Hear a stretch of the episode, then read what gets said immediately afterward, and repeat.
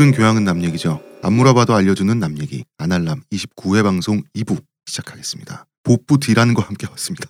그렇습니다. 복부 디란. 어, 복부 백만도 아니고 복부 디란 밥 딜런 아, 어떤 음악가인가를 먼저 2부에서 이야기하고요. 예, 3부에서는 문학가 밥 딜런을 저희가 네. 얘기해보는 시간을 갖도록 하고요. 일단 이 사람 뮤지션이니까요. 자, 이 양반이 노벨 문학상을 수상했죠. SNS에서 전 세계 SNS에서 불만을 표출하는 문학가들이 있었어요. 네. 음, 이제 나도 그래미상 타면 되겠네. 이런 얘기도 누가 했고요. 노래부터 부르시고요. 스웨덴 한림원, 더 길게 말하면 왕립 과학 아카데미죠. 네. 네. 음, 한림원을 이해한다. 두꺼운 책을 읽기가 영 힘들었겠지. 이건 아예 시를 통째로 비난하는 거 아니야? 어, 그러게요. 시 혐오 아니야? 야, 시 씨는 이 새끼야. 시집은 다 얇다고. 우리도 어. 있거든. 무라카미 하루키는 그래도 내 인생 이만하면 됐지 정도의 시원섭섭한 트윗을 날리면서 이분이 말이 긴 분이 아닌데 트윗을 폭트를 좀 하셨어요. 음. 어, 좀 서운했나 봐. 그리고 이제 고은 시인님께서는 아무 말씀도 안 하시고. 난 피곤할 것왜 같아요. 그랬냐면 이번에 그 노벨상 수상자 리스트를 보, 그 예비 그 네네. 후보 그 뭐라 그러지 베팅 사이트 네. 음, 1위가 하루키였거든요. 네. 배당이 그리고 2위가 뭐 했고 이제 내가 알기로 밥 딜런이 10위권에 조금 위에 음. 고은 시인보다도 밑이었어요. 음. 네, 9위인가. 어. 그러니까 이제 내가 봤을 때 하루키 자, 청취자 선생님 여러분 이거는 베팅 사이트마다 다릅니다. 음. 근데 어쨌든 뭐 베팅 사이트가 그랬대요. 네. 내가 봤을 때 하루키 선생님이 자기 이름에 게 아닐까 많이 잃으셨구나. 뭐 이런 아하. 느낌이. 아, 아하. 음. 음, 저는 그런데, 고은 선생님도 그렇고 하루키도 그렇고 매해년마다 피곤할 것 같아요. 이게 바로 희망 어, 고문이야. 이게 희망 고문이야. 해마다 그리고 나는 그래 됐다 해도 주변에서 가만히 안 아니, 놔두잖아요. 우리 옛날에 희망 고문 얘기했었잖아요. 다자이 오사무.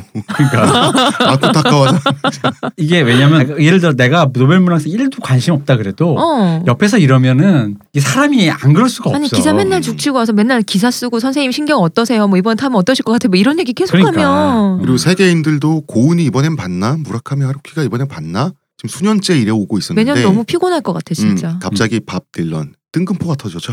네. 진짜 뜬금포다 보니까 자 이 뜬금포 얘기를 뜬금없이 하겠습니다. 하기 전에 우린 먼저 광고 듣고 오겠습니다. 오 아로니아진, 당신은 누구죠? 뉴 아로니아진이 출시되었으니 먹는 자마다 피로 회복과 힘찬 하루를 얻으리로다. 정말 먹는 족족 몸에 좋은 건가요? 어찌하여 마음에 의심이 일어나느냐? 먹거라. 그리하여 건강이 너와 함께할지어다. 내가 약은 음침한 골짜기로 지날지라도 항산화 효과가 나와 함께 하심이라.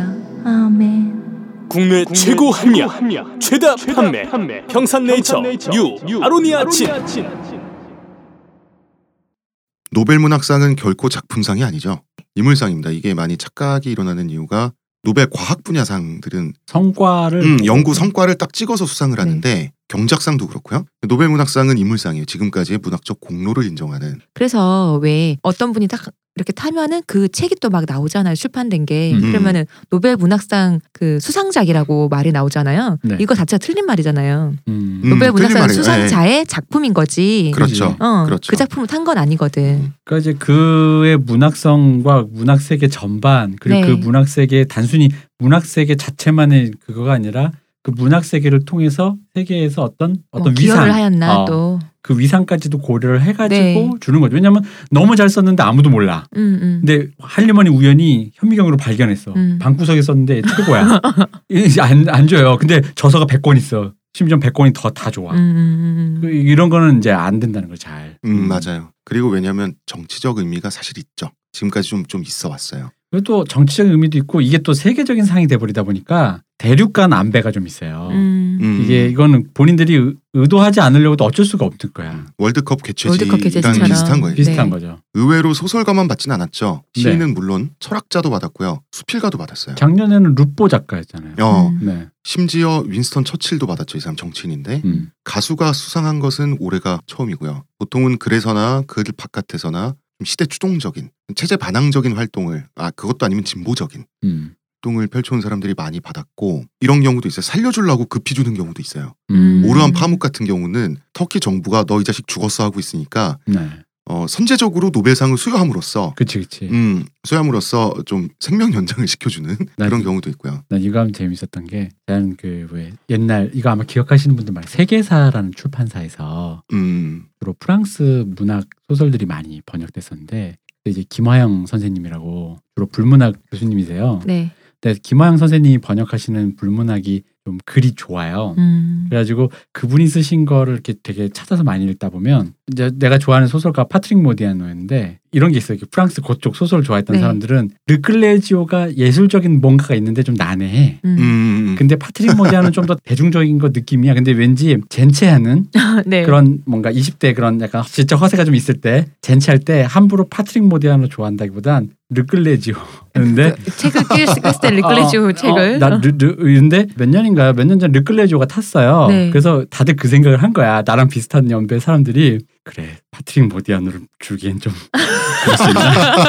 근데 사실 파트릭 모디아 되게 훌륭한 문학가인데도 불구하고 어, 어, 어. 그런 어떤 왜, 왜 있어 보이는 그런 난해한 네, 어떤 예, 예술성이 굉장히 있는 그런 거다 보니까 근데 이제 그러니까 어떤 사람이 문학적으로 훌륭한 것과 음. 그 사람의 책을 읽는 게 훌륭해 보이는 건 다르기 그럼요. 때문에 음, 음, 네. 음. 예를 들어서 예를 들어 삼총사나 김용의 무협지는 알렉상드르 뒤마의 삼총사나 네. 보통 자기 침대맡에 있고요. 그죠. 어, 대학교 캠퍼스에 그 음. 손에 들려 있는 것은 이제 라캉에 음 그러니까 근데 내 마음속 최애는 너지만. 르클레지오 탔을 때 아까 대륙가 담배가 네. 있었다 그랬잖아. 그러다 보니까 아 이제 프랑스의 파트릭 모디아노는 못 하겠구나 했는데 그걸 어떻게 줬어. 음. 재작년인가 네, 탔어요. 어. 그래서 나는 좋았지. 이제 마음껏 얘기할 수 있어. 이- 얘기할 수도 있고 왜냐면 이분 책 중에 절판된 게 좀 있어요. 다시 아 거지. 다시 좀 나왔으면 네, 좋겠다 네. 했는데 근데 웬걸 알라딘 중고 서점이 이렇게 좋을 줄이야. 절판 구하기도 전에 옛날 걸 찾았네 내가. 그렇지, 그렇지. 그래가지고 이제 좋아해서 이런 경험이 있습니다. 이 노벨 문학상에 대한 알라딘 기억이. 중고 서점은 사랑입니다. 네. 정말 사랑입니다. 자 처음 이제 밥 딜런이 가수로서 받아가지고 음. 말이 많죠. 그리고 이제 아 밥 딜런 이런 사람이다 이런 기사도 있지만 또 분노의 기사가 전생에마다 줬는데 또 3일 전에 조선일보에서는 할리먼 노벨상 네. 수상을 결정하는 할리먼을 또 엄청나게 비판하기도 하고 막 그랬는데요. 아 그래요? 음 아니 근데 나는 그건 궁금해. 할리먼이 무슨 세계 정부의 무슨 공신력 기관은 아니고 그러니까 그렇죠. 자기가 어. 상을 주겠다는데 어. 그걸 왜 아니, 비판을 해? 내 돈 주고 내가 주겠다는데. 맞아요. 그게 너무 큰 상이라서 그래요. 상징성 때문에 그런데 네. 근데 그 상징성이 그러니까 이제 우리나라가 좀 너무 거지. 집착하는 것 아 같아. 외국도 그래요. 외국도 그래요. 이게 그래요? 100년이 넘은 상이기 때문에 어. 자 먼저 교통정리부터 방금 그 대표님 말씀하신 거 스웨덴 국민의 세금으로 운영되는 스웨덴 국가기관이 한국인이나 일본인이나 포함해서 세계의 문인 문학 독자들의 분노 내지는 놀람을 책임질 의무는 없죠. 그럼 그렇지. 진짜 음. 내돈 주고 내가 주겠다는데 뭐. 그러니까 내 그- 생각인데. 어 음. 그 양반들 맘이라고. 어. 그렇죠. 예. 아무튼 우리 언론의 풍경이 재밌습니다. 이제 그 밥 딜런이 노벨상을 탔으니까 그 이유를 지금 분석을 해야 되잖아요. 준비가 안 됐을 거 아니야. 음. 아니 무라카미 하루키나 어. 온 선생님이 뭐 그거 준비하고 있었을 건데 음. 갑자기 딜런이니까. 사실 한국과 일본은 저 인간만은 안 돼 서로 이러고 있었단 말이야. 우리가 각자, 먼저. 어, 각자 분단해서 어, 이게 하루키 탔으면 뭐 저뭐 언론에서 임진왜란 뭐 이렇게 표현하는 건가요? 근데 그래. 맞아 맞아 나 음. 궁금한 게 일본은 이미 노벨상 수상자 있잖아. 많죠. 있는데 어. 있는데 이번에도 텀이 있잖아요. 그렇지. 가와바타 야스나리도 있고 텀이 있잖아요. 음. 이 지금 세대 사람들이 아니잖아요. 음. 한 세대 전도 아니야 심지어 그 사람들은. 근데 문학상이 그렇다 보면 지금 과학 쪽은 정말 많이 타고 있는데. 아 이건 또 다른 거기 때문에. 그래서 언론사들이 붙잡은 테마가 진정성, 진짜. 진정성도 나왔습니다. 진정성 또 나왔습니다. 진정성. 아, 우리 방송의 테마입니다 이거 진정성. 이런 거죠. 밥 딜런이 한때 반짝 그랬었죠. 반전과 인간성 회복을 부르짖었는데 네. 아직도 세계는 그의 목소리가 유효하다는 사실을 스웨덴 할리먼이 알아모시지 않았겠는가. 이게 이게 아나 이제 이런 말하면 안 되는데 너무 운동권스러운 해석이야. 어. 아, 그래서 왜 신문 제목들이 막 이래요. 네. 한국 사회에 던지는 고원. 그치 뭐 헬조선에게 어. 던지는 메시지. 한마디로 딜런은 평화 반전 인권 평등을 노래했다는 식인 거죠. 네. 여기서 예를 드리는 게 예를 찾아보니까 별로 안 나와. 그래서 꼭 걸리는 게 Blowin' in the Wind. 네, 네. 이걸로 뭐 음. How many men? 목소리 너무 비슷하다. 내가 이제 나이가 드니까 비슷해졌어. 자, 그런데 여러분 문학성이라는 것은 저항과 진보를 아무리 부르짖어도 그 내용이 그치. 예를 들어서 글발이 구리면 구리면 구린 거예요. 어, 에로 소설인데도 글빨 살면 문학성 있는 거지. 그렇죠. 어, 인간의 일차원적인 탐욕을 그려도 잘 쓰면 잘 쓴 거예요. 네. 음. 그러니까 문학성과 정치적 진정성은 별개예요. 그지. 음. 그럼. 사실 만약에 이런 식이면 진정성 이러면 노벨 평화상 줘야지. 그렇지. 어, 노벨 문학상을 줄 게 아니지. 음. 그지 않아요? 자, 그래서 함돈균이라는 그 문화평론 하시는 교수님은 이런 말씀하셨어요. 세월호 같은 현실이 인간의 지옥이라는 걸 모르는 사람들. 지금 이 사회에서 벌어지는 여러 일들이 인간으로서 너무나 수치스러워 한마디 입을 벌린 사람들조차 리스트에 올리는 유치하고 못난 모리배들. 노벨상을 오매 불망하지만 관료는 되었지만 시민과 인간이 되지는 못한 그들은 밥 딜런과 이 수상의 의미를 죽었다 깨어나도 이해하지 못할 것이다. 그러니까 이게 너무 과대망상. 그러니까 그 말 자체는 틀린 건 아니에요. 그 무슨 말씀하신 건지도 알겠는데 너무 멀리 가셨다. 어 저기 바, 그러니까 밥 딜런을 너무 수령님으로 만들었어. 너무 우상으로 만들었어. 잠깐만요. 네. 아버지한테 전화. 여보세요? 정 예. 작가님이 지금 전화를 하고 아, 내가 지금 뭘 녹음을 하고 있어가지고요. 이따가 제가 전화 드릴게요. 왜 뭐라고 얘기 안 할람이라고 왜말 못해? 우리가 창피해. 그런가 봐. 우리가 창피해. 내 말이 우리 창피해요. 우리가 창피한 거야. 어떻게 하셨어요? 저기 뭐야? 저 우리랑 같은 마음인 거예요. 어. 나도 그래, 나도 그랬어. 어. 우리 셋 다 똑같은 마음이고. 어. 음.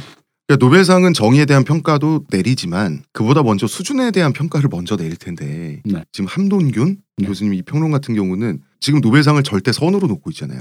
그리고 한 개인의 어떤 그 이념과 이슈의 상징으로 넣어서 그 개인의 입체성을 제거한 다음에 그 면만 부각시켜서 정신적인 면에 대한 어. 영웅적인 면에 대한 것을 부각하는 거 약간 난 솔직히 그런 방식의 그 뭐랄까 수사가 위험하다고 생각하는 거죠. 위험하죠. 네. 이 지금 이 말이 굉장히 단죄적이잖아요. 음. 징벌적이고 프로파간다야. 어. 어. 그리고 자기는 밥 딜런 수상의 의미를 이해했으므로 착한 편 그리고 박 딜런 이런 무슨 느낌도 있어요 지금. 박 딜런 무슨 미륵불이야. 그러니까 전혀 그것과 상관이 없는 사람이죠. 정도령이야 정도령.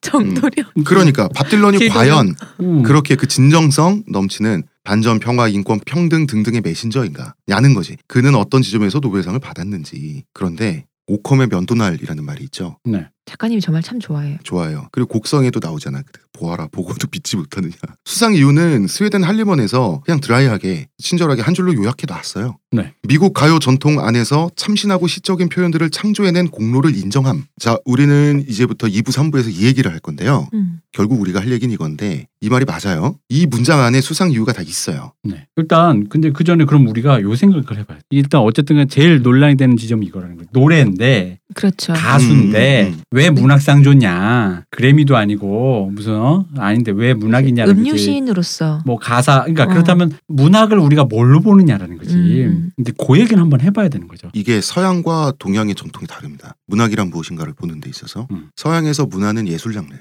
문이라고 하는 것은 그래서 문학이라고 하는 것은 예술 장르이기 때문에 창작이죠. 그러니까 픽션인 거예요. 음. 기본적으로 문학이라고 하는 것은 그냥 문학이라고만 놓고 보면 거기 소설과 시가 들어가요. 그래서 이게 예술 장르라고 보기 때문에 수필, 르뽀, 철학 서적 같은 경우는 원칙적으로는 문학이 아니에요. 엄밀하게 음. 보면. 그래서 이 경우에 다 논란이 일어났어요. 음. 사르트르가 뭐 수상을 받는다든지 그쵸. 할때 음. 철학자니까 이 사람은 그러나 동아시아 전통에서 문이라고 하면 문인이라고 하잖아요. 글과 서류에 특화된 사람들이 다 문이에요. 이거를 업으로 삼는 사람들이 문인이고 그러니까 우리 사고 방식에서는 수필가, 르뽀하는 사람, 에세이스트, 그 다음에 소설가, 시인 다 문인으로 퉁쳐지죠. 그럼 서구 기준에선 예를 들어 우리가 이제 여기 교과서에 제일 많이 나오는 피천득 선생님의 수필을 예를 들었을 때 음. 서구 음. 기준에선 그것은 문이 아니고 동양에서는 문이다. 아 적어도 이제 창작 예술이 아닌 거죠. 그죠? 어. 그렇죠. 그런 식으로 분리가 되는 건데 음. 우리나라는 이게 문무, 문무를 겸하다. 옛날부터 음. 동아시아에서는 그리고 문인이 있고 무인이 있으면 오히려 예인이 있죠. 네. 그러면 이게 그 노벨상 아, 그러네. 음, 그다음에 그 뭐 상공인이 있고 노벨상 수상을 받는 사람들은 우리는 문인이라고 생각하죠. 네네. 예인이에요. 음. 음. 그런 식으로 접근할 필요가 있다는 거예요. 그리고 그것도 있는 것 같아요. 그러니까 문학이 엄밀히 말하면 네. 언어로 창작되어진 조직되어진 어떤 형태로서 예술적인 쾌감을 불러일으키는 것인데 네. 음. 이게 문학이 엄밀히 말하면 지금 그러니까 매체성, 그러니까 미디어성이 별로 없잖아요. 예를 들면 이제 영화로 치면 딱 있잖아. 그냥 음, 이렇게 음. 어떤 물성으로 이렇게 촬영되어진 예, 영상물이 무엇이 있고 그림으로 치면 그림이라는 게 있고 네. 음. 조각은 조각이 어떤 물성이라는 게 있고 매체성이라는 게 있다는 거지. 그러면 이제 굳이 현대 기준에서 문학을 매체성을 따져보자면 출판되어진 어떤 것 정도로밖에는 사실 주장하기가 애매하잖아요. 그렇죠. 그러니까 그랬을 때 광의의 문학, 문의, 언어로 조직되어 버린 것. 근데 그 중에서 어떤 예술적 성취를 느낄 수 있는 것을 확장해 보다 보면 그리고 게다가 우리가 그 문학의 전통 안에서 만약에 문학사를 배운다 그러면 이런 음. 식 음유 시인이라고 말할 수 있는 음. 노래라든가 가요 속에서 자기의 시적 예술성을 했다는 건 역사로 배우잖아요. 네. 그러니까 그걸 어디까지로 보편적으로 이 범위를 넓혀 주느냐는 논란의 여지는 있겠지만 논란의 여지가 있죠. 예, 있지만 이게 불가능한 건 아니다. 불가능하진 음, 음. 않아요. 그렇죠. 그러나 논란의 여지는 있기 때문에 스웨덴 할리먼에서 음. 네. 굳이 밥 딜런의 노래에 대해서 귀를 위한 시라고 음. 굳이 또 이런 표현을 만들어서 썼어요. 음, 음. 네. 시로 봐줬으면 좋겠다 이거지. 음. 우리 이제 노벨문학상 선정위원회에서 음악적인 거는 몰라도 이 사람 한 곡 한 곡의 가사들을 한 편 한 편의 시로 봐주지 못할 것 뭐냐라는 얘기를 줄이고 줄여서 귀를 위한 시라는 그렇죠. 음. 표현을 쓴 거예요. 좋잖아. 음, 그러면 이렇게 범위가 확장되는 게 불가능하지는 않았다는 거죠. 네. 그렇죠. 그러니까 논란은 있을 수 있으나 불가능은 아니고 어거지도 아니다. 음, 음, 음. 음, 맞아요. 그러나 논란은 있을 수 있다. 그쵸. 왜냐하면 이건 음. 뭐, 아, 저는 밥 딜런 인정 안 하는데요. 밥 딜런의 문학성을 인정하지 않는 사람은 얼마든지 있어도 되죠. 그죠. 게다가 출판되어진 어떤 것, 왜냐하면 인류가 활자 매체, 기록 매체를 발견한 뒤로부터 어떤 이런 류의 매체성을 가진 창작물들이 급격하게 발전한 건 맞으니 그런 좁은 범위에서 난 창작되고 그렇게 출판되어진 활자 매체로서의 문학을 문학으로만 본다라고 생각하는 견해도 뭐 있을 수 있죠. 음, 난 그리고 이제 고려 시대 팔만 대장경을 다 파가지고 음. 우리나라 승려들이 네. 우리 이제 안치를 해놨다 이 말이에요. 음. 이거는 publish가 아니죠. 그렇죠. 음. 이거는 보관하죠. 음. 그죠? 그런데 내놓는 게 사실 publish란 말이에요. 그러면은 앨범도 publish 출판으로 볼 수 있다는 거죠. 실제 음, 음. publish라고 네. 표현한단 말이에요. 네네. 어.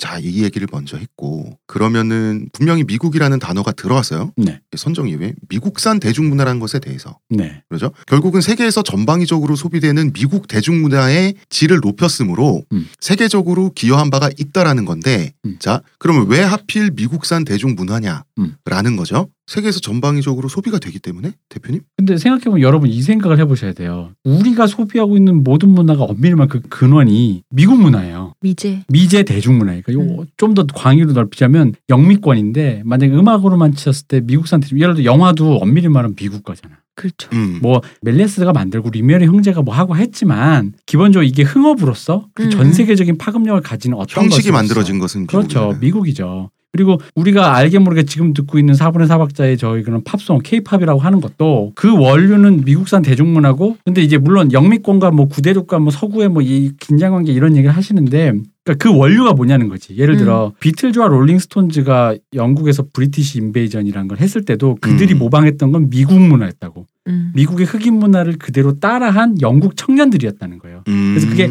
역수입이 됐을 때 미국 사람들은 정작 그거에 대해서 별로 재밌게 안 보다가 딴 음. 나라에 있는 딴 나라 애들이 그걸 하니까 신기한 거야. 음, 음, 음. 그러니까 예를 들어 뭐 우리로 치면 케이팝 우습게 보다가 딴 나라 사람들이 다 케이팝 하면서 막 백인 애들도 춤추고 하니까 우리도 좀 희한하잖아요. 희한하게 보잖아요. 어, 우리도 이제 다시 보게 되는 다시 거죠. 보게 되죠. 어. 그러니까 정말 한자로 괄목상대라고 하는 거죠. 그런 의미의 구대륙과 신대륙의 긴장 관계 속에서 나왔지만 결국 그 본류는 미국 문화다. 음. 왜 근데 왜 미국 문화냐? 미국이 이민자의 나라니까. 음. 전 세계 모든 트레디셔널함이 그 안으로 빨려 들어갔다가 음. 이종 교배돼서 자기들끼리 막 섞여서 나왔던 거예요. 음. 음. 그렇기 때문에 그게 솔직히 인정하기 싫어도 우리가 소비하고 있는 대중문화의 거의 근간이 미국 문화. 그러니까 그건 무슨 얘기냐? 미국산 대중문화라는 건 세계 문화라는 거예요. 그러니까 음. 전 세계에 청바지 안 입는 사람 없잖아요. 예, 네, 그 얘기인 거예요. 근데 뭐 이제 그걸 갈래쳐가지고 아주 섬세하게 이건 영국 거고 이건 네덜란드 거고 이게 아니라 거대한 긴장 관계, 신대륙과 구대륙의 관계. 근데 그 근원은 신대륙이 제공했다. 음. 라고 이렇게 생각을 하시면 된다는 거예요. 자, 그럼 바로 그 미국 문화에 네. 어, 대단한 기여를 했다는 평을 지금 받게 된 네. 밥 딜런은 1941년생이에요.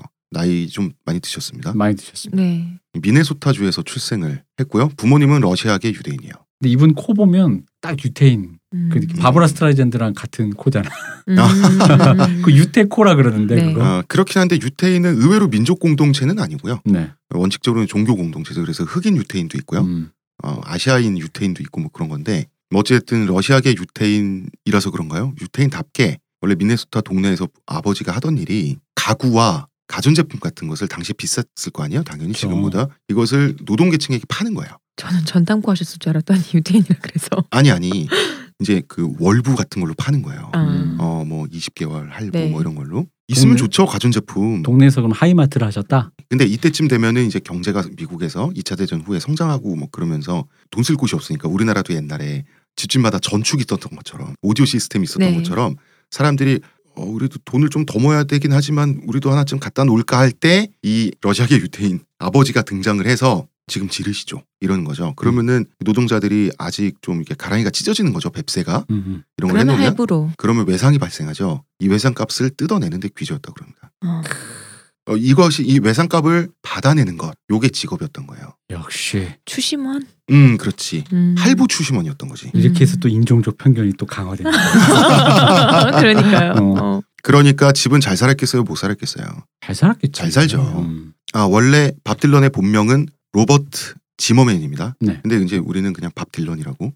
이게 뭐 썰이 있어요. 딜런 토마스의 이름을 따서 뭐 지었다는 썰도 있고 네. 또 다른 걸 따서 뭐 했다는 썰도 있고. 그리고 이, 이분은 본명 따로 예명 따로 있는 게 아니고요. 음. 아예 밥 딜런으로 개명했어요. 네. 음. 활동하면서부터. 그러니까 밥 딜런입니다. 이분은 아버지의 이런 직업을 싫어했대요. 아니 그렇겠지. 막 떳떳하진 않잖아요. 음. 아버지가 누구 눈물 빼서 갖고 온 돈이니까. 네, 근데 이제 여기서 우리는 이 사람의 그 우리 방송에서 쭉 얘기하게 될이 네. 사람의 기본 성정이랄까요? 그 한 단면을 볼 수 있는 거예요. 음. 그러니까 보통 아빠가 돈 많이 벌어서 그럼 예를 들어 우리를 치면 나 오렌지족 살면 되잖아. 음. 좋잖아. 음. 그런 거에 대해서 아무 생각 없는 애들도 많아요. 그렇지. 이게 이 사람의 성격 자체가 이런 거와 약간 거리가 두는 게 되는 거야. 자기도 모르게 음. 자꾸 메타적으로 본다 이거지. 음, 음, 음. 그래서 자기 기만이 잘 안 되고 어씨 이거 좀 뭔가 이상한데라는 시선이 이 사람의 음. 기본적인 성정인 여기에 거예요. 이제 이런 것도 들어. 만약에 아버지가 가난했다면 음. 이 양반이 음악하기 더 어려웠겠지. 어렵지. 그런데 분명히 아버지를 싫어한다는 건 단지 아빠 미워가 아니라 부당하게 벌어들인 이 사람이 음. 생각하기에 돈으로 나도 악기도 연주할 수 있고 그럼요. 하게 되는 일이 자기가 생각하는 부조리 있죠. 근데 거긴 또 안락하거든. 음. 그런 자기의 비겁함 이런 거가 다 지긋지긋해지는 어떤 요런 시니컬함을 가진 사람이라는 그렇죠. 거죠. 보통 이제 그런 그 이런 거리두기를 갖게 되면 보통 목격하게 되거나 포커스를 맞춘 데가 바로 그 지점이죠. 네. 음. 이상한 부조리 있잖아. 네. 그럼에도 불구하고 나 이거 좋아라는 거지. 음, 음. 그럼에도 불구하고 기타는 사야 돼. 어, 아빠 그럼. 돈으로. 음, 음. 음 악 하고 싶으니까. 그렇지. 그럼 자기도 떳떳하고 자랑스럽진 않잖아. 음. 요런 심리들. 저 고교 때부터 밴드를 조직했다고 했는데 네네. 평은 그리 안 좋았던 것 같아요. 아, 왜냐면 이분이 뭐 기타리스트로서 무슨 동년배 그 에릭 크랩튼처럼 막 기타를 막막 후리는 사람도 아니고 그런 실력자도 아니고 노래가 뭐, 노래도 뭐, 뭐 4옥타브 5옥타브 올라가는 네, 뭐킹 같은 그런 뭐 것도 뭐 아니고 그 프레디 머큐리처럼 노래를 부르는 사람도 아니고 네. 당연히 그 안 좋지 않겠어요? 목소리도 되게 뭐 미성도 아니잖아요. 젊은 사실. 내가 아까 흉내낸 그 목소리 나이 들어서 네, 드디어 딱이에요. 득음한 내 목소리가 이분의 20대 목소리라. 진짜 어. 그리고 이제 고등학생 때 난해하게 했겠지. 음. 자기 하고 싶은 거 다 하고 싶었으니까. 그지. 그래서 미네소타 주립대에 입학을 하는데요. 뭐 그냥 저냥 잘 간 거죠. 음. 그냥 뭐 주립대라고 하는 것은 중산층 백인 자녀가 아버지가 돈 좀 있고 뭐 전형적인 코스 아니겠어요? 취미 활동도 뭐 밴드를 조직했다고 하니까 고교 시절 뻑적지근하게 하고 그렇죠. 음, 공부도 뭐 아주 잘하는 것도 아주 못하는 것도 아니니 딱, 딱 주립대 정도 들어가는 음. 어, 자기 동네 이런 건데 공부를 똑바로 안 하고 중퇴했죠. 네. 네, 음악 하고 싶다 그래서 중퇴를 한 후 뉴욕으로 상경을 하게 됩니다. 크, 이게 문제입니다. 뉴욕 LA LA 캘리포니아로 가면 히피가 되고요. 뉴욕으로 가면은 힙스터가 어, 돼요. 힙스터가 됩니다. 이게 코스거든. 대표님 시니컬한 힙스터를 힙스터. 여기서 지금 이 방송에서 네. 힙스터를 어떤 사람이라고 우리는 생각하고 말을 쓰면 됩니까? 힙스터는 일단 구분짓기를 하는 사람이라고 생각하시면 됩니다. 아. 남과 내가 다름으로써 나의 존재를 확인하는 사람들. 그런데 그 코어가 멋이죠. 그렇죠. 멋진 간지나는 나와 음. 그렇지 못한 어, 다른 사람들. 근데 이제 그 구분 짓기를 위해서 뭐 지적 허세를 동원하기도 하고 음. 어떤 트렌디한 무슨 유행하는 어떤 패션 아이템이나 그런 그 모든 것이죠. 그리고 과묵해지기도 하고. 그렇죠. 때로는 어떤 그러니까 모든 것이죠. 멋이라고 통칭될 수 있는 것이 지적인 허세가 될 수도 있고 패션이 될 수도 있는데 그 모든 걸 동원해서 남과 내가 다름을 구분지으려고 하는 거. 그래서 내가 하고 있는 것이 만약에 다른 사람이 쫓아왔다? 그럼 그는 그걸 버리고 다른 걸로 또 다른 구분짓기를 시도하는 사람들인 거죠. 그렇죠. 음. 알겠습니다. 어, 음악적 사부를 뉴욕에서 찾아 헤매던 중 좋은 소식을 듣게 됩니다. 우디 거스리라고 하는 아주 유명한 네. 이 사람 포크 가수인가요? 컨트리 가수인가요? 그걸 하려면 이제 잠깐만 우디 거스리는 이제 미국의 그 가요의 아버지 정도 되는 건데 아. 음. 포크랑 컨트리는 이제 뭐가 되는 사실 포크라고 하면 자 그러면 잠깐 삼천포로 새서 이 사람 그 밥 딜런이 포크 가수라고 하니까 네. 포크가 뭐고 컨트리가 뭔지를 좀 음. 말씀을 드릴게요. 그러니까 포크는 엄밀히 말하면 일단 포크랑 모던 포크가 있는데 음. 우리가 알고 있는 그 통기타 치고 뭐 양현식 하던 거 네. 있잖아요. 그리고 밥 딜런 했다는 그 포크는 모던 포크예요. 왜냐하면 통칭 포크라고 하는 건 흔히 말하는 traditional song 민요예요. 민요. 음, 음. 음. 민요 민요. 근데 아니 이제 포크라는 말 자체가 민속이잖아요. 그러니까 음. 그래서 민요인데 이제 미국이잖아요. 그럼 이제 수많은 민요가 있을 거 아니에요. 음. 무슨 동구권에서 온 애들이 부르는 민요, 흑인들이 부르는 민요, 그렇죠, 그렇죠. 아일랜드계 Celtic한 민요, 네. 막 많을 거 아니에요. 이제 그 수많은 민요들이 섞였을 거 아니에요. 노동자들이 섞이면서 네네. 뭐 쟤들 멜로디에 우리 거 불러보기도 하고 음, 했을 거야. 음. 근데 포크라는 게 어쨌든 민요고 굉장히 단순한 구성체잖아요. 어떤 뭐 음악적 화성적 뭐 이론이 체계가 들어서 막 복잡하게 그게 안 된다면. 뭐 우리 그러니까 거- 미국민요 뭐 이런 거 있잖아요. 우리 뭐 루, 루, 아리랑 루, 같은. 그런 거. 그렇지 아리랑 같은 거 생각하시면 돼요. 음. 음. 근데 이제 이거를 어쨌든 즐겁게 하다 보면 그들에게 가장 흔한 악기로 구현되겠죠. 음. 그것이 뭐겠어? 배- 뭐 기타나 하모니카나 밴조, 밴조. 같은 거. 어. 음. 아니면 조금 배운 애들은 뭐 유럽에서 갖고 온 바이올린 같은 거겠지. 네. 그런 식의 이제 서구 악기, 서구 악기가 안에서 이제 그것이 조금 더 개량된 거죠. 그게 이제 모던 포크의 시작인 거죠. 음. 그러니까 음악 형태는 단순해요. 근데 이제 그러다 보니까 뭐가 있냐면 음악 이론적으로는 크게 뭐 별게 없고 음. 단순히 이제 그 영가적인 측면에서 그 어떤 가사라든가 영가요? 예.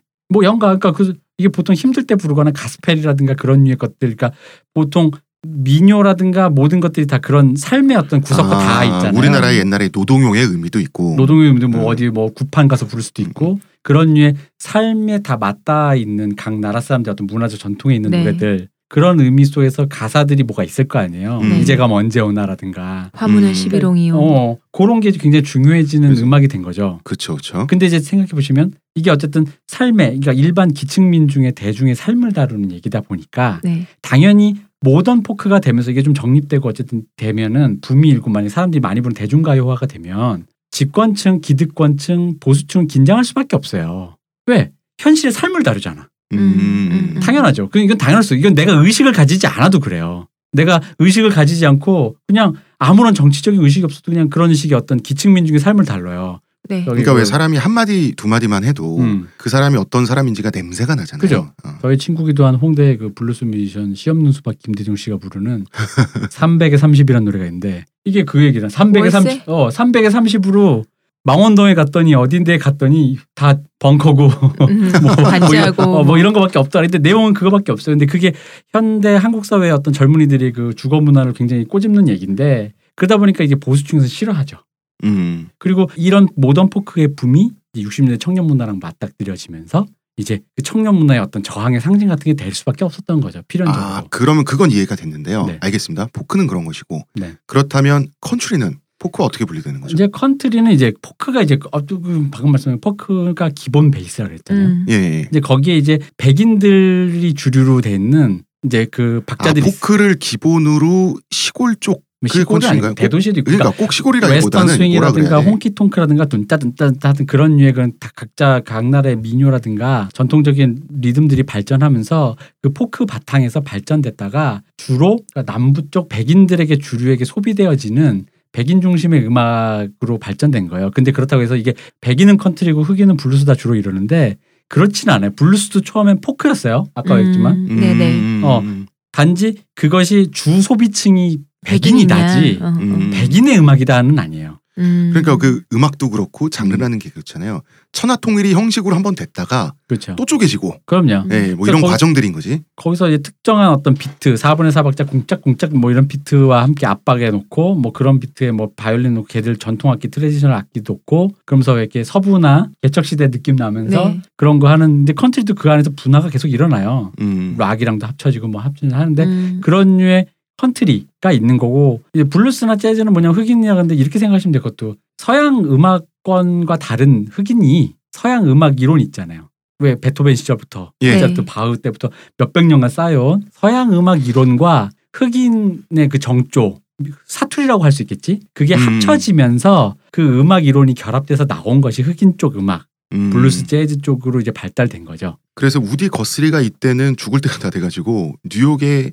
대형 병원에 입원해 있었고 찾아가서 간병을 했다 그래요. 근데 이 사람 정신병원에도 들어가고 좀 많이 힘들었습니다. 예. 음. 아니 그래서 간병을 하면서 이것저것 가르쳐 달라고 하면서 음악을 음. 좀 배웠던 모양이에요. 이때 수준이 좀 높아졌던 것 같습니다. 우디거스 제가 박딜런이. 그 가요의 아버지이자 이 사람이 민요 채집 가였어요. 어. 그러니까 자기가 이제 하는 음악의 정통성과 그걸 알기 위해서 왜 무슨 우리나라 있었죠 무슨 소리를 찾아서 이런 거 우리의 있잖아요. 우리의 소리를 소리를 맞아. 그 그거 하시던 분이었어요. 그래서 어. 각 나라의 어떤 전통 진짜 오리지널 포크를 채집을 하고 그랬던 아. 거죠. 그러면 그 맥락을 알겠네요. 원래 This Land Is Your Land라고 하는 이 네. 사람의 가장 유명한 곡이 있잖아요. 네. 미국의 뭐 예. 그렇죠. 디스랜드 이즈 유얼랜드, 디스랜드 이즈 마일랜드, 프롬 캘리포니아 투 뉴욕 아일랜드 뭐 이러는데 네. 이 땅, 이 음. 거대한 땅 저기서부터 여기까지, 거기서부터 여기까지 음. 우리 땅이야. 음. 신의 우리를 위해서 이 땅을 만들어줬어라고 하는 음. 아메리카 원주민들 입장에서 피가 거꾸로 솟는 그런 노래가 있는데 지금은 굉장히 애국주의적인 노래가 됐는데 네. 제가 알기로 실제로 이 노래를 정말로 캘리포니아에서 뉴욕까지 걸어가면서 여행에 의해서 그 음. 여정에 의해서 만들어진 노래로 알고 있거든요. 그러면 민요 채집을 이때 하면서 했나 보네. 그렇죠 했는데 약간 관점이 좀 달라요. This Land Is Your Land라는 게 물론 이제 그렇게 애국 보수의 네. 노래로도 사용되시는 분도 있지만 가사를 보면 이거예요. 그러니까 앞에 가사는 이거야. 돌아다니 보니까 미국이 넓고 좋잖아. 음. 어디든지 기회가 넘치는 것 같잖아. 음, 음. 그러니까 흔히 말 아메리칸 드림. 그러니까 아 이건 너와 나를 위해 생긴 땅 같아라는 표현이 있어요. 근데 마지막 구절에 보면은 네. 너와 나가 구호소에서 사람들이 이렇게 밥 이렇게 배식하는 거 있잖아요. 네. 구호소에서 이렇게 가난한 사람들 밥 주는 거 봉사. 네. 거기에 줄 서 있는데 자기도 그거 얻어 먹어요. 그러면서 의문형으로 끝나요. 이게 과연 너와 나의 땅일 수 있을까라는 말이 있어요. 오. 그러니까 뭐냐면 유월랜드에서 여기 유월은 하느님이 주신 유월 너희들의 땅이니라가 아니라 내가 소외된 유예요. 음. 음. 너의 땅, 어. 니네, 니네, 니네들만 사는 땅. 만약에 아, 이 여기서. 노래가 이렇게 단순한 노래가 어. 아니네요. 만약에 아, 여기 이 말을 하고 있는 아이를 요즘 청년으로 대입해서 헬조선으로 보면 어떤 느낌인지 아시겠죠? 아. 요즘 청년들이 아르바이트 하면서 방금 사연 주신 어떤 그런 30대 뭐 40대 성공하신 그런 네. 가정을 봤을 때 그 이 말을 한다고 생각해요. This land is your land. 니네나 살기 좋지. 어, 니네 땅이라는 거지. 이 얘기를 듣고 나니까 이해가 가네. 이 노래가 오바마 대통령 취임식 때 네. 애국가 대신 이거를 이 노래 오바마 나왔었는데 대통령은 소수자 입장에서 네. 얘기할 수 있는 거잖아요. 그래서 그랬군요. 그러니까 이 노래가 많이 곡해되고 있군요. 그렇죠. This land is your land라는 말은 아메리칸 드림이 있지만 거기서 내가 소외될 수 있다라는 불안감에 대한 음. 노래이기도 해요. 모두가 아메리칸 어. 드림을 이룰 수 없으니까. 그러니까 약간 좀 오해가 있다 이 노래에 대해서. 어, 사람들이. 지금 방금 이 노래에 대한 설명은 오 저는 이게 확 뭐가 왔습니다. 그 원래 예, 애국가가 치는 있잖아요. 어떤 그런 사실이 있네요. 원래 네. 애국가가 있지만 이 노래가 또 그 민, 음. 대중들의 민중들의 애국가라고 칭해진다고 하더라고요. 음. 자, 그래서 이분에게 배웁니다. 예, 간병을 하고 음악에 간병하면 또 대해서 사랑이 싹 물어보고 그래야 되는 거 아니야? 아니 뭐 사랑 이거, 이거 사제 관계가 싹 튼다고 하죠. 저기 셰익스피 아 셰익스피어 소크라테스 이후로 너무 오래 쉬었어. 지금 너무 오래 시- 굶었어요. 아, 밥 딜런은 카페에서 피아노를 치고 노래를 부르면서 먹고 살았대요, 당분간. 음, 그러다가 콜롬비아 레코드에 발탁돼서 음. 눈에 띈 거죠. 네. 드디어 음반을 취입하게 되는데요. 이것이 1집 앨범 밥 네. 딜런 간병을 하고 음. 음. 음, 밥 딜런이라고 하는 1집 앨범은 밥 딜런이 냅니다. 일집 앨범 밥 딜런 가수 밥 딜런 이렇게 기타 치는 밥 딜런. 자 이제 네. 드디어 이렇게 뮤지션이 된 거죠. 싱어송라이터가 드디어 된 거죠. 네, 네. 이거 밥 딜런의 목소리를 표현한 미국의 유명한 평론가가 했던 말이 있어요. 철조망에 걸린 양의 목소리. 정확해. 음, 여러분 유튜브에서 네. 밥 아, 딜런 네, 아무 예, 곡이나 들어보시면 돼요. 곡을 아무 곡이나 들어보시면서 지금 이 방송을 아 내가 불러준다. How many men? 진짜 똑같아. 음, 자, 밥 딜런의 음악은 뭐 블루스도 들어갔고 뭐 네. 이렇게 했다고 하는데 뭐 어떤 음악을 하는 사람이죠? 그러니까 말 그대로 그런 초창기에는 형식적으로 생각하시면 저기 뭐야 우리나라의 뭐 양희은 선생님이나 했던 그 60, 70년대 통기타 문화 생각하시면 돼요. 초창기에는 음. 음. 이제 뭐 블루스 컨트리 얘기가 나오는 이유는 뭐냐면 아까도 얘기했지만 그게 미국의 그 수많은 민족들이 뒤섞여서 나온 미국 전통 문화 그 자체인 거예요. 네, 네. 음. 전- 거기엔 흑인의 블루스적 정조도 있고 뭐 어떤 동구권에서 건너온 사람들의 그 동구권적인 폴카라든가 그런 정조도 있고 웨스턴 막 그런 남부적인 어떤 정서도 있고 멕시코에서 건너온 애들의 어떤 그런 민요적인 것도 있고 그게 다 섞여 있는 거죠. 그럼 이제 스승이 남겨주고 간 것을 네. 받아서 이 사람이 확장시킨 부분이 분명히 있네요. 그죠. 이 사제 관계가 의미심장한 부분이 있네요. 그러니까 왜냐면 아까 This Land Your Land처럼 우디 거스리가 어쨌든 간에 그 의미심장한 가사 네. 굉장히 의미 있는 가사와 그런 어떤 전통적인 traditional의 모던 포크를 만들어내면서 그나마 그 소박하지만 그런 형식미 위에서 그런 좀 의미 있는 가사를 담는 음악을 했고 그것을 좀 더 본격화해낸 네. 밥 딜런이 그런 어떤 유명해진 사람이 된 거죠 그 안에서 음. 네. 예. 그런 그런- 사람은 많았는데 음, 음, 거기서 유명한 사람이 되고 이제 첫 번째 앨범도 평이 좋았겠으나 두 번째 앨범에서 대박을 치게 됩니다. 네. 예, Freewheelin' 밥 딜런, 그 Freewheelin'이라는 그 바퀴가 자유롭게 굴러가는 게 이리저리 자유롭게 쏘다니는 밥 딜런 정도. 굴러라 밥 딜런. 음. 정말 그거 좋다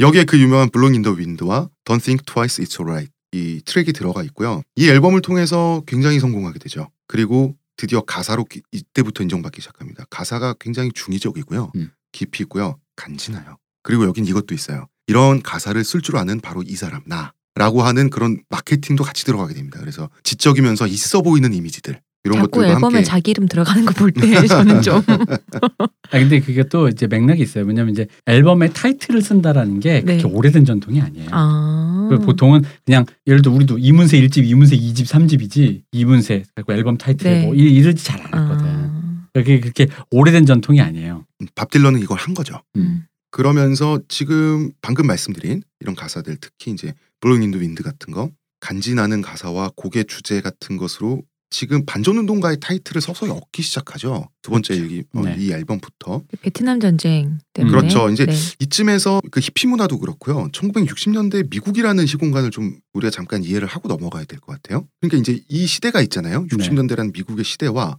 밥 딜런의 상관관계에 대해서. 이게 밥 딜런이 여자친구가 존 바에즈였는데 이 당시에 예, 당시 엄청 예쁘고 네 포크 네. 가수 막 근데 지금도 곱게 늙으시고 존 바에즈가 우리로 치면 요즘 젊은이들 시각으로 좀. 음. 그래서 이제 존 바에즈의 소개로 오히려 좀 더 유명해졌어요. 그러니까 뭐냐면 음. 그런 류의 페스티벌 이런 데 막 서게 해줬다는 같이 거지. 어. 음, 레카, 한데 레카차처럼 끌어줬구나. 어, 그래도 이 당시에는 또 이제 어쨌든 요런 생각이 있어. 이밥 딜런도 청년이니까. 밥 딜런의 가사가 이제 되게 약간 아침 이슬 틱한 거잖아요. 그러니까 밥 딜런의 가사 요거랑 구분은 돼요. 뭐냐면 두부처럼 잘 이운 너의 가슴류의 그런 운동권 가사와는 달라요. 3부에서 다 네. 저희가 말씀드리겠습니다. 김밤 지새우고 김밤. 지새우고 정도의 네. 수준이라는 거지. 음, 그러니까 음. 이제 이게 중의적으로 그냥 소비할 수 있는 팝송이기도 하고 의미를 굳이 곱씹어 보자면 어떤 좀 의미가 있어 보이는 그런 의미라는 거죠. 근데 이 당시에 주류의 세계가 뭐냐면 이 바로 반전, 청년 문화 이거잖아요. 히피 문화. 그 시대에서 이런 노래를 부르는 주류의 아이콘. 근데 1세계 백인 남성이죠. 음. 아, 음. 대학을 나온. 음, 한마디로 개념이 있는. 어 그렇죠. 어, 거기다가 이게 왜 또 그랬냐면은 이게 사실 말하면 이런 것도 좀 있어요. 이건 이제 이건 저의 개인적인 생각인데 딴 데서 이제 미국 쪽에서 이런 생각 한다는 걸 들은 게 있는데 네. 이 미국도 의외로 이 자기네 나라 문화를 되게 막 이렇게 보호하고 그럴 것 같지만 안 그랬거든요. 어. 주로 재발견했어요. 주로 영국 애들이 뭘 하면 우리 어, 걸? 어 우리 거 아, 우리 게 그렇게 좋았어? 저- 저기서 어. 이러면서 근데 거기에서 자기네 땅에서 온 음, 나온 되게 주류의 그 아이콘 남자 음, 1세계 백인 남성 지성인이 나온 거예요. 음. 약간 그런 맥락도 좀 있어요. 음. 그리고 막 미남은 아니지만 매끈하게 생겼으면서도 생겼어요. 느낌 있게 아 생겼잖아요. 근데 이 사람. 젊을 때는 그걸 미남으로 쳐줬지. 어, 어, 어. 하긴. 요 시대. 어. 근데 아까 자꾸 백인 남성 얘기하니까 그 음. 목소리가 음. 심슨에서 아버지 심슨이랑 목소리가 너무 비슷한 것 같아. 에이프람 심슨이랑 목소리가 비슷해. 그런 느낌이 좀 있는 거죠. 그런데 정작 밥 딜런은 네. 자기가 저항의 상징이 되는 것에 환멸을 느꼈다 그러거든요. 뭐 아까 우리가 거기서 이제 나온 얘기죠. 음. 이거랑 똑같아요. 홍 작가님이 글을 썼어. 네. 글을 썼는데 본인 기준에서는 좀 자기가 왜 자기 이데아가 있을 거 아니에요? 예. 근데 내 기준에서는 조금 아쉬운 글인데 어떻게 또 계약한 것도 있고 돈 받은 네. 것도 있으니까 일단- 냅시다 냈는데 갑자기 터진 거야. 이상문학상 타더니 토니상 타고 막 탄 거야. 음. 그러면 이제 사람들이 막 홍 작가 좀 셀- 셀럽 돼가지고 막 JTBC에 막 나가고 막 그럴 거 아니에요? 예. 막 TVN 나가고 근데 옆에 막 뭐 여배우 앉아 있고 근데 거기서 자기 기만이 되는 사람이 있어요. 처음엔 내가 어 이 정도 하, 내가 좀 아쉬운데라고 냈는데 사람들이 음. 환호하니까 그런 건 또 아니었나 보네. 어. 이건 아. 어, 역시, 역시 내가 나야? 한, 게- 역시 내가 한 게 맞았나 보네가 되는 어, 사람이 어, 있고 예, 예. 내가 생각하기엔 아까 좀 이상했잖아요. 아, 네. 내가 아, 내가 생각에 좀 아, 이거 좀 더 다듬어야 되는데 했는데 좀 사람들이 열광하면 갑자기 그 사람들과도 유리되는 거야. 얘들 왜 이래? 그렇죠. 그러니까 보여? 같은 경우는 이렇게. 아 나는 그런 사람이 아닌데요. 응. 좀 이런 거죠. 그죠? 아니 왜냐면 내가 불안전하게 생각하는 걸 이 사람들이 열광하면 열광하는 사람들도 불안전한 이상한 사람을 보게 되는 음, 사람들도 있다는 음. 거지. 음, 음, 음. 너희들 이게 안 보여? 내게 갑자기 완전한 채로 어. 둔갑하는 게 아니고 그럼 이게 확대가 되면 좀 나쁘게 흑화되면 대중은 개돼지론으로 간단 말이야. 아 이런 것도 못 알아쳐먹고 뭐 이런 거 있잖아. 이게 네. 그렇게 좋냐 이런 거 있잖아. 이런 좀 그런 약간 엘리트 예술인들이 네. 이런 생각 가진 사람들이 종종 있는데 그게 이런 식으로 나가거든요. 음. 음. 작가님은 옆에 여배우가 있는 거 굉장히 즐길 것 같은데 작가님 역시 나야 이러실 것 잘, 잘 같은데 듣잖아. 어. 이 사람은 역시 나야 이렇게. 몰랐지만 이랬어 음. 그래서 저는 속이 우울한 사람입니다. 예. 네. 겉이 좀 친절하고 밝아서 아니 그렇게 사람들이 되면 그 거죠. 우울이 치료가 될 거야. 근데 이 사람처럼 치료가 안 되는 사람들이 있어요. 예, 이거 기질이죠. 뭐. 예, 기질이에요. 어. 자기가 자꾸 분리가 되는 거야. 예를 들어 보세요. Blowin' in the Wind도 뭐 좀 이따 얘기하겠지만 중의적이잖아요 가사가. 네. 아까처럼 그렇죠. 두부처럼 잘린 너의 가슴이 아니라고. 두부처럼 잘리운 너의 가슴은 청취자 여러분 옛날에 운동권들이 이제 노래를 부를 때 분노를 고취시키기 위해서 변태 사이코 미군이 있었는데 성폭행을 하면서 뭐 가슴을 자르고 한국 여성을 그 범죄 내역을 가사로 만들었던 걸 얘기를 하는 거예요. 네. 그대로. 그런 식의 가사가 아니란 말이에요. 그러다 보니까 자기가 갑자기 체제 저항의 아이콘이 됐잖아요. 음, 음. 그러면 유리가 되는 거죠. 어, 이게, 이거 왜 이래? 그렇죠. 그리고 그러면서 이제 심드렁해지는 거죠. 이 사람들은 그 반전의 심드렁해지고 운동이나 목소리나. 생각해보세요. 이게 지금 우리가 생각해 60년대 미국 히피 뭐 저항 지미 핸드릭스 밥 딜런 이러니까 멋있지만 아니 그냥 바로 앞에 우리 뭐 세월호 시위라고 생각해 보세요. 90년대도 이거 비슷한 일이 있었어요. 뭐가 있냐면 서태지가 3집에서 음. 네. 발해를 꿈꾸며 불렀을 때 네. 수많은 문화 비평가와 소위 꼰들이 네. 이걸 어떻게 물을 대려고 네. 어. 뭐 이거 했단 말이야. 근데 서태지가 되게 그 정치성 자체는 좀 나이브했지만 어쨌든 자기는 그냥 자기 심상을 얘기한 거잖아요. 음, 음. 그게 뭐 통일조 좀 됐으면 좋겠고 음, 음. 그런 정도 수준으로 얘기를 한 건데 사람들이 너무 들끓으니까 거기에서 약간 거리를 뒀단 말이에요. 근데 그 당시 문화운동 이런 거 하는 사람들 입장에서 뭐냐면 그런 시위 현장에 서태지가 나타났으면 음. 그러면 이건 이미 끝나는 거잖아. 음. 그래서 밥 딜런은 우- 그 유명한 우드스탁에 끝까지 나타나지 않았어요. 음. 예. 음. 그러니까 저항의 아이콘, 음. 시대의 상징, 자유 정신의 상징이라고 지금 노벨 문학상 수상 이유를 분석하고 있는 네. 들이 이제 저희가 보기에는 좀 발해가 나 있어요. 진짜 시- 음. 실제 사실과는 이 사람의 아니, 왜냐면. 잠깐을 보고 또. 본인이 이미 거기서 발해가 나가지고 음. 아 이거 아 이거 이상한데 하면서 거기를 안 갔다니까 시위 음, 현장에서 음. 부르는데 음, 음. 젊음의 상징이고 평화의 상징입니다. 오늘 우리 행사는 그런 겁니다. 근데 안 갔어요. 안 가니까 아닌데요. 어. 그 무엇보다 먼저 지금도 꽝이신 음. 존 바에즈 여자친구가 당시 여자친구 너 왜 이래? 라며 그때부터 이제 싸움을 한 거죠. 그렇죠. 둘이서 일단 싸웠고 어찌됐든 네가 지금 상징이 되는데 너가 가져야지. 어, 어, 네가 이게 옳은데 이게 어. 옳은 것도 맞고 그러니까 네가 좀 해줬으면 좋겠었는데 음. 내가 그런 거 있잖아. 내가 가서 내가 흥이 안 나는 거야 예술가로서 내 노래 보고 이 사람들이 막 즐거움 나도 같이 해서 여러분 혁명을 위해 일해야 되겠는데 이, 얘는 이 사람은 그 사람이 그런 사람이 아니에요. 그래서 존, 기질이. 존 바에즈가 너는 끔찍한 이기주의자다 그렇죠. 라고 하면서 헤어졌잖아요. 음. 지금 그리고 이제 밥 딜런 같은 경우는 시니컬하고 힘들어간 사람이잖아요. 네. 근데 자기 여자친구가 뭐 예쁘고 정말 예술적인 것도 있고 이제 빛나는 여신 같은 음. 존재니까 처음에 사랑에 빠졌지만 보면 볼수록 이 여자가 너무 뜨거운 거예요. 언제나 정의를 부르짖고 지금도 그러고 계세요. 지금 이분은. 네. 예. 그러니까 점점 멀어지게 되는 거고. 존 바에즈는 그 얼마 전에 그 Occupy Wall Street 있잖아요. 이슬라 네. 그 월스트리트를 점령하자 네, 해서 네. 텐트 치 거기 가서 노래 부르시고 여전히 할머니신데도 그거 하셨습니다. 음. 그러니까 에너지는 이분은 어디서 나오는 걸까요? 그, 그 에너지에 질린 거야. 그죠? 밥 딜런은. 약간 어. 몸속에 그럼 우라늄 같은 게 있으신 것 같아요. 그런 분들은 진짜. 음, 밥 딜런한테 끊임없이 없다고. 이렇게 음, 어, 그런 게 에너지가 없다고, 밥 있으니까. 어. 얼마나 밥 이게 딜런은 슬프고 전쟁 같은 A 사랑이었겠어요. 건전지야. 아니 밥 딜런은 이제 라이터 정도 하나 있는데 어. 저 제가 왜 저러지? 그러니까 이 사람은 철저한 자유주의자 그리고 철저한 개인주의자로 알려져 있죠. 그렇죠. 절대 저항의 어쩌구가 아니고요. 네네. 그러니까 이게 우리가 들은 노벨상 수상 이유랑 지금부터 이제 달라지기 시작합니다. 그러니까 우리가 들은 노벨상 수상 이유가 아니라 사람들이 어설프게 분석한 노벨상 수상 이유죠. 그렇죠. 할리먼은 정확하게 말했어. 정확하게 네, 네. 할리먼이 어. 말했습니다. 네. 오컴의 면도날. 자 다시 돌아와서 그러면은 어 이 사람이 그 정치적으로 어떤 순수한 그런 저항의 네. 정신이 없네 이 녀석 하면서 음. 내부에서부터 쟤 좀 이상해 음. 이런 얘기를 듣기 시작하고 포크 음. 악계 내부에서 그러다가 포크 록이라고 하게 됩니다. 네. 락과 접목을 시키죠. 그러면서 순수성 논쟁이 발생하죠. 그죠. 여기서도 진성 논쟁이 야. 나와요. 그러니까 당시에 그런 분위기가 있었던 것 같아요, 대표님. 네. 이제 그런 저항의 운동, 그런 반전 운동 이런 것들이 이제 포크 장르와 포크 음. 가수들과 많이 결합이 되다 보니까 진정한 저항은 포크다. 그것도 있고 포크 equal 정, 저항 아닌가? 락에 대한 이미지가 지금과 조금 달랐어요. 어, 음. 어떤 이미지였어요? 이 미국 시민들이 생각했던 애초에 락의 이미지가 약간 양아치 음악이었어요. 음. 왜 엘비스 프레슬리 네. 어. 생각하시면 알잖아요. 그러니까 음, 음, 정치성이 없고 음. 놀자판이야 이거 막 음, 음, 음. 막, 막 다리 흔들면서 포마드 발라가며. 어, 막 그런 그리고 이제 그것들이 흑인들도 막 이렇게 막 춤추면서 막 되게 락큰롤 자체가 이 네. 어떤 섹스를 상징하는 거잖아요. 음. 그 그런 류의 어떤 놀자판 문화인데 이게 정치성을 가지고 뭔가 뭐가 진정성 뭐 자꾸 이런 생각하시는 분들이 보기에 왜 홍대 클럽 문화 타락의 그 소돔과 고모라잖아. 재밌는 거는 어. 옛날에 존 바에즈도 어. 이 남자가 지금 타락하고 있다. 어. 이렇게 봐서 지금 헤어진 거란 말이에요. 그러니까 지금 진정성 지금 니들이 이럴 때냐 할 때 갑자기 지금 지금도 열심히 음. 정의와 진보를 포크로 어. 부르짖어야 음. 되는데 그러신 분들이 홍대 만약 새벽에 금요일 밤에 가서 거기 보면 여기 소돔과 고모 여기 이제 인류는 망했잖아요 지금 이거 보면 그거랑 똑같은 거예요.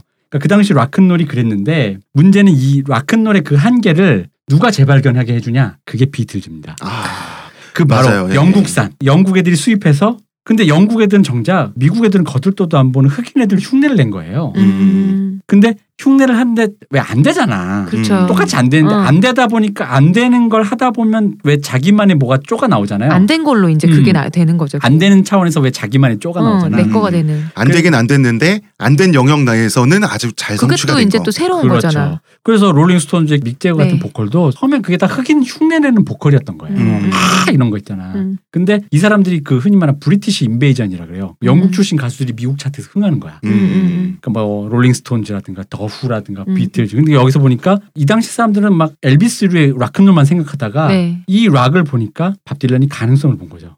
음. 이 사람은 예술가니까. 음. 어, 그러니까 이 사람이 지금 이- 지금 말씀하신 시기가 네. 대표님 말씀하신 시기가 지금 밥 딜런이 슬럼프 상태잖아요. 네. 나는 저항도 싫고 음, 포크도 더 이상 지겹고 현자 타임 왔다는 거죠. 현자 타임 왔고 존 바에즈하고는 헤어졌고 포크로 내가 하고 싶은 음악 하려니까 자꾸 욕 먹고. 아 그리고 이 음악이 단순하다 그랬잖아. 어. 그러니까 이 음악으로 해가지고 형식적으로 뭐가 없는 거. 그래봤자 기타로 코드 한 서너 개 잡고 어, 이렇게 심한 짓는 거라는 거지. 음, 음. 그좀 자기가 뭔가 더 다른 뭔가 새로운 형식- 거. 어, 새로운 걸 해보고 싶다. 더 외연을 확장하고 싶었던 거죠. 그럴 때 비틀즈가 등장을 한 거고요. 그래서 그 락을 본 거죠. 어, 음. 일렉 기타. 이거 뭐야? 그리고 비틀즈도 밥 딜런을 발견하고 서로가 서로에게 굉장히 많은 영향을 받았다 그러고 그래서 영국 사람들이 왜 아 우리 그리고 그러면서 음. 밥 딜런이 비틀즈한테 대마초를 가르쳐 줬다고. 네, 뭐 있고. 우리 저번 시간에도 왜 소니 리스턴 때문에 무하마드 알리가 영국 가서 영국 사람들한테 의외로 환대 받았다 그러잖아요. 음. 그것처럼 그 우리가 다 미국 사람으로 흔히 알고 있지만 잘 보세요. 에릭 클랩튼 영국 사람이에요. 제프 음. 영국 사람이에요. 비틀즈 영국 사람이에요. 심지어 네. 헨드릭스도 미국 사람인데 활동과 거의 재발견은 거의 영국이었어요. 엄밀히 음. 말하면. 어. 그러니까 솔직히 말하면 미국 본토에 이런 뮤지션이 없어. 음. 배용준은 일본에서 알아봐주고 어, 장나라는 중국에서 알아봐주고 그런 거예요. 상징적인 사람이 없는 거야. 음. 엘비스 이후에 백인 음. 남성이. 음. 어쨌든 간에 백인 주류가 소비를 해줘야 그게 주류로 올라오는 거니까 이 당시엔 한계가 있는 거니까 근데 거기서 이제 이 사람이 드디어 백인 주류 중에서 어쨌든 생각 있는 사람이 예술가가 나오게 된 거예요 드디어. 음. 음. 사실 그 맥락이 좀 커요. 음, 음, 음. 스타가 되기는 사실 1세계 백인 남성이란 거 유리하고. 유리하죠. 어 그런데 1세계 백인 남성이면서 개념이 좀 잡혀 있어 보였던 음, 사람이 이제 이제 포크와 포크도 저항도 지겨워라고 했을 때 비틀즈를 만났고. 네, 그래서 명곡이죠. Like a Rolling Stone 네. 음, 구르는 돌 같은 너라고 저는 번역을 했는데요. 이 노래가 지금은 엄청난 명곡으로 남아 있지만 처음 이 노래를 처음 공연할 때는 물건이 날라오고 욕이 날라오고 그랬다 그러더라고요. 예, 그 뉴포트 포크 페스티벌에서 자기가 이제 밴드를 동원하고 일렉 기타를 들고 네. 나온 거야. 근데 통기타에 땡땡땡 이래 그냥 지진진지 하니까 사실 지금 기준으로는 그것도 내 기준에서 이제 요즘 락이 하도 그 그러니까 그렇게 어쿠스틱한 소리인데 그냥 사람들 그때는 어, 사람들이 굉장했던 거죠. 어, 일렉. 쇼크. 포크와 저항의 순수성이 훼손되고 어, 있다라는 그렇지. 거죠. 어, 왜냐면 진짜 시조를 읊는 데 가가지고 지금 그 힙합 하고 있는 거예요. 지금 음. 거의 그 정도 충격인 거야. 그거는 어. 지금 지금 그 행동 은 밥 딜런 나름대로의 저항이잖아요. 저항이죠. 예, 저항권, 운동권에 대한 저항이잖아요. 매기는 거지. 그러니까. 그러니까 이게 사실 요때는 그런 약간의 그 젊을 때니까 아까 네. 얘기했던 대중은 개돼지론도 약간 있는 거지. 음, 음, 음. 너희들 도대체 뭐 하는 거야라는 그 근데 이게 젊은 예술가가 할 수 있는 치기열이기도 하지만 세계와의 불화잖아요. 세계화야 불안데 자 너네들 지금 뭐 하고 있는 거야? 음. 라고 지금 일어나서 이걸 해야지라고 말하는 그 운동권들에 대해서 너네는 지금 뭐 하고 있는 거라고 하는 거잖아요. 그죠. 음. 네. 예, 이게 굉장히 중의적이고 음. 이 사람이 모든 하는 행동 그 생각이 많은 사람이라는 걸 알 수가 있어요. 그리고 순수성에 대한 지금 넌 뭐 하는 거에 대한 돌을 던지는 거죠. 뭐가 순수한데? 뭐가 순수한 된 거지? 왜냐면 아까 얘기한 포크 자체가 순수하지가 않다니까. 어. 각 나라의 모든 민족의 그게 다 뒤섞였어 이미. 그래서 음. 이게 원류도 찾기가 힘들어. 티가 나면 굳이 티가 나면 흑인이 하는 거가 약간 좀더 음. 독보적이다 정도지. 그렇지 않고선 별 차이가 없어요. 예. 그래서 이때 앨범을 반항심인지 뭔지 세 개를 trilogy로 쏟아냅니다 이 시기에. 음. 이제 막 이게 이제 쏟아진. 포크, 예, 포크와 록이 결합되고요. 블루스의 정조도 들어간 명반 trilogy죠. 이 Bring 사람- It All Back Home. 이 사람이 이제 막 뭔가 창작력이 막 터져 나올 네. 된 어. 거죠 이제 막. Bring It All Back Home 이 앨범으로 쌍욕 먹기 시작하고요. Highway 61 Revisited 진짜 명반이죠. 네. 아 이게 지금 이 음. 사람의 시그니처 중에 하나고 또 이제 trilogy 마지막이 Blonde on Blonde라는 음. 앨범을 냈는데요. 이게 락 음악계 최초의 더블 앨범입니다. 앨범 두 장으로 나오는 그런. 아, 음. 그렇죠. 옛날에 신해철 씨가 생전에 잘 음. 하시던. 그러니까 사실은 앨범 내장 분량을 지금 쏟아낸 네. 거거든요. 두 해에 걸쳐서. 이 앨범 첫 트랙이 비 오는 날의 여인이라고 수 있는 Rainy Day Woman인데 제가 들어봤어요. 음. astral합니다. 이게 가사가 잘못 들으면 1차적 표피로만 만약에 가사를 잘못 훑으면 네. misogyny 그 자체예요. 음.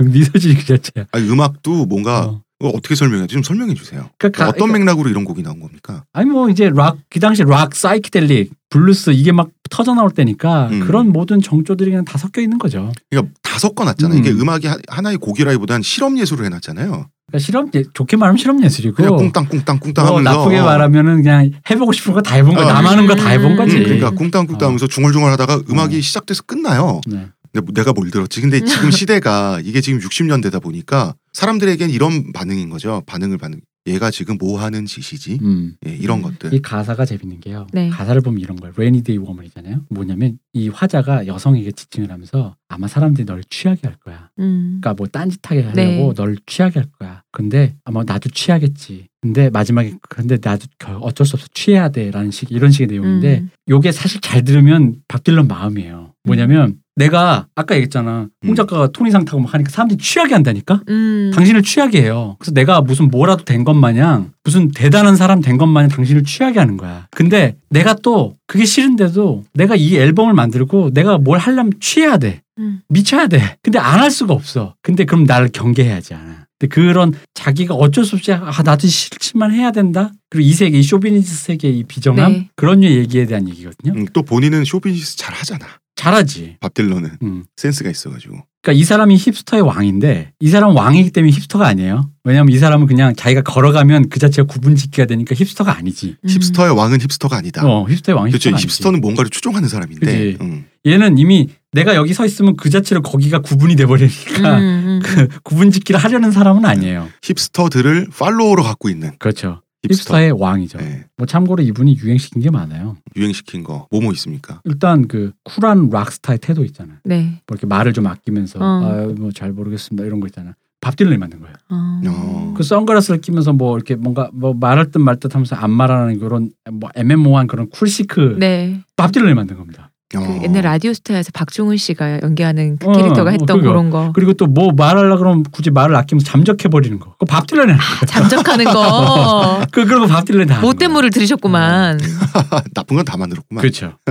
자, 그래서 이렇게 이 새 앨범 중요한 지금 인생의 시기잖아요. 이 새 앨범을 내면서 저항과 포크로부터 분리돼서 그냥 밥 딜런 개인이 되는 거잖아요. 그죠. 이것 때문에 아직까지도 이분을 비판하시는 분들이 있더라고요. 그러니까 이거가 어, 수- 해서 아니 그. 우리나라의 한대수 선생님 음. 그 이분도 밥 딜런의 영향 받은 분이잖아요. 뭐 포크를 하시니까. 예, 그런데 밥 딜런에 대해서 비판적인 걸로 알고 있는데요. 그러니까 포크를 하시고 그쪽 순수와 뭔가 이게 어떤 진정성 그런 쪽으로 좀 더 관심이 많으신 분들이면 밥 딜런 이런 행보는 열받을 수밖에 없어요. 이게 이게 왜 그러냐면 밥 딜런의 행보가 왜 열받냐면은 단지 지가 하기 싫다는데 그게 왜 열받을 것까지 있냐. 그럼 여러분 이 생각을 하시면 돼요. 이런 거 있어요. 진정성을 가지지 않고 음, 지하고 싶은 대로 해요. 그랬는데. 그래서 변절자란 소리까지 들어요. 그게 무슨 얘기냐면 이쪽 신에 왔어 이 사람이. 네. 예, 근데 이 사람이 잘하다 보니까 이쪽 신의 물을 끝물을 다 빨아먹어 이 사람이 음, 모든 영광과 혜택을 다 누려. 어. 음. 그리고 이 사람이 또 이게 다 했으니까 자기는 딴거 딴거 하고 아닌데? 가. 음, 그럼 책임이라도 지던가. 어. 어, 근데 사실 책임질 않아. 의무는 없잖아. 없지. 내가 그냥 하고 싶어서 한 건데. 약간 수학계의 메뚜기처럼 보일 거 음. 아니에요. 메뚜기 때처럼. 그래서 저쪽으로 가. 그래서 이쪽 사람들은 저 사람을 욕해. 근데 이 사람이 하는 일은 다 상업적으로 모든 비평적으로 다 성공해. 음, 그리고 음. 그 결과물도 나쁘지가 않아. 음, 음. 예를 들어 변절해서 절로 갔는데 망하고 심지어 저쪽 유행도 그 사람을 따라가죠.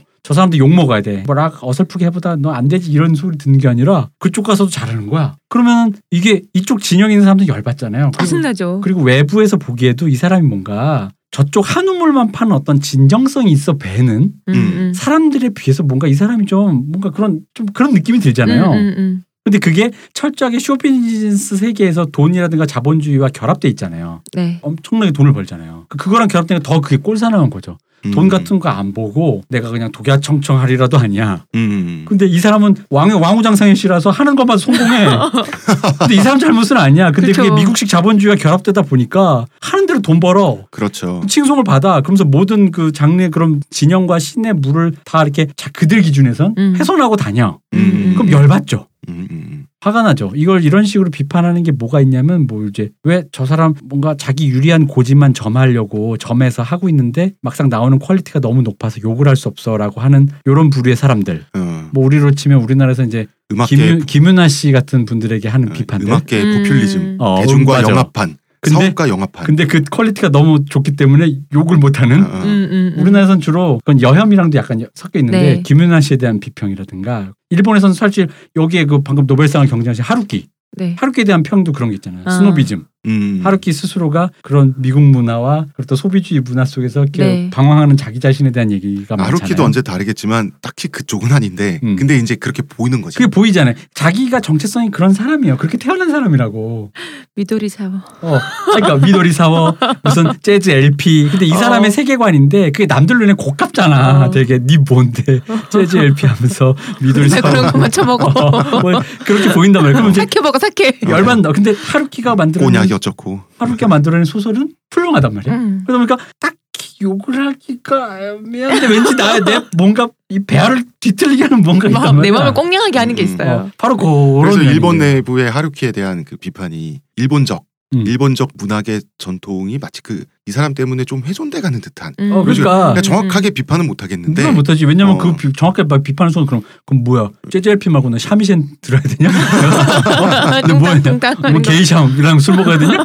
그리고 이 얘기는 기회 있을 때 하겠지만 하루키 굉장히 일본적인 작가입니다. 네. 그건 그렇고요. 자 그런데 이제 엉뚱하게 1970년대 말로 가게 되면 또 엉- 엉뚱한 건지 뭔지 종교적인 태도가 생겨요. 당연하죠. 이게 자기 기만을 하지 못하는 사람이 음, 결국 자기 인생의 해답을 찾으려고 노력하다가 신에게 귀의하죠. 어, 주로 귀의하죠. 그래서 가스펠 음반 내고요. 어, 그렇습니다. 80년대 초에 원래 유태교 집안이니까 네. 이제 사이비 유태교 신자 있죠. 우리 교회 안 가듯이 음. 어, 사이비 신자라고 하잖아요. 그래서 뭐 유태인이라는 정체성을 일단 유지는 하고 있었던 모양인데 80년대 초에 기독교인으로 개종을 해요. 그걸로도 모자라서 전도사가 돼서 전도 활동까지 하고 다니거든요. 그래서 이분이 신기한 거래요. 우드스탁에도 안 나타났던 사람이잖아요. 네. 근데 마이클 잭슨이 기획했던 We Are the World에 나타나서 노래를 불러준다고. 어. 음. 이게 사실 그 맥락을 잘 모르면 여기 되게 신기한 거예요. 왜 우드스탁에도 안 나왔단 말이에요. 우드스탁 필름에 보면요. 밥 딜런 나타나라라는 구호를 애들이 들고 있어요. 밥 딜런 음. 상징이기 때문에 그가 나타나면 이 페스티벌은 화룡점정이 완성이 되는 거야. 거죠. 네. 안 나타난단 말이에요. 근데 그런데도 안 나타나는 사람이 왜 웬 We Are the World 마이클 잭슨이랑 같이 뭐 옆에서 음. 왜 왜 왜 뭔데? 왜냐면 이 사람이 그 순간 약간 좀 신께 귀하는 그렇죠. 해서. 나쁘게 말하면 어. 보수하고 좋게 말하면 좀 사람이 느슨해진 거죠. 이렇게 음. 아 그래 좋은 일 하고 살자. 그래서 음. 그리고 이제 그 자유보다 우월하고 압도적인 음. 어떤 존재에 대한 경의 음. 뭐 이런 게 의탁하고 싶은 그런 마음도 있었던 모양인데요. 네. 그러다가 또 시들해진 모양이에요.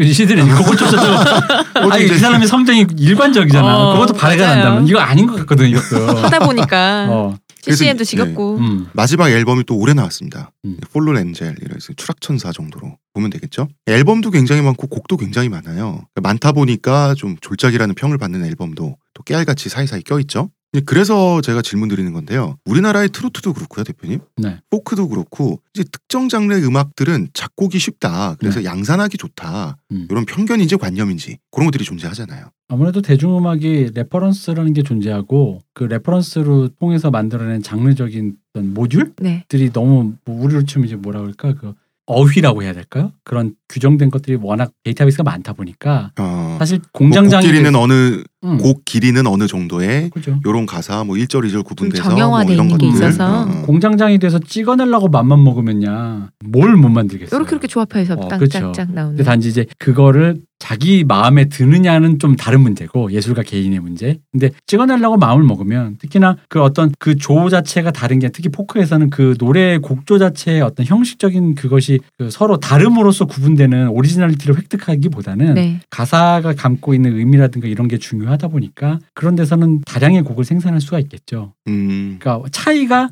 오리지널리티를 그렇게 많이 담보하고 있지는 않다. 어떤 특정 장르들은 뭐 이렇게 아, 생각하시면 알겠습니다. 어, 저랑 시호님은 음악을 잘 알지 못하죠, 시호님. 음알못이죠. 예, 음알못입니다. 그래서 대표님께 질문을 드리는데 대표님은 음악에 대한 관심이 많으시고 네. 연주도 하시는 분으로서 밥 딜런의 곡은 어떻게 다가오십니까? 사실 저도 영어를 되게 잘하는 사람이 아니어서 밥 딜런 노래를 그렇게 좋아하는 사람은 아니에요. 이 사람은 확실히 가사 중심이긴 하죠. 네. 왜냐면 뭐 영어를 모를 때 이 사람의 노래를 딱히 즐겁게 들을 만한 어디 요소가 딱히 목소리도 없어요. 아니고.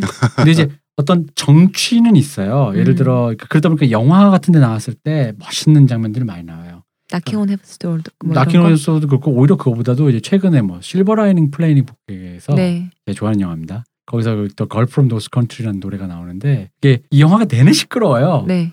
왜냐면 이게 로맨틱 코미디의 신기원이거든. 랑 미친놈이 어. 사랑하는 경우인데 어, 어. 그 둘이 맨날 싸우고 시끄러운데 유일하게 이 노래 한번 들어봐야 하면서 둘이 영화에 단 한 순간 입을 뭐, 입을 다무는 순간이 나오는데 그 순간에 이 노래가 굉장히 정취가 있어요. 아. 뭐 예. 그것도 있고 뭐 코엔 형제 그더 빅레보스키에서 맨인민가 뭐 그런 노래가 있는데 시작할 때 네. 그 동네 한량들이 그 동네 그 할 일이 없으니까 볼링장에 모여서 볼링 치면서 우리로 치면 진상 피는 네. 그걸 슬로우로 확 오프닝을 만들 거기에 밥디런 노래가 나오는데 그 묘한 정치가 있거든요. 딱이에요. 자 아, 딱이에요. 여기서 여기서 대표님 성대모사 한 번 더. How many men?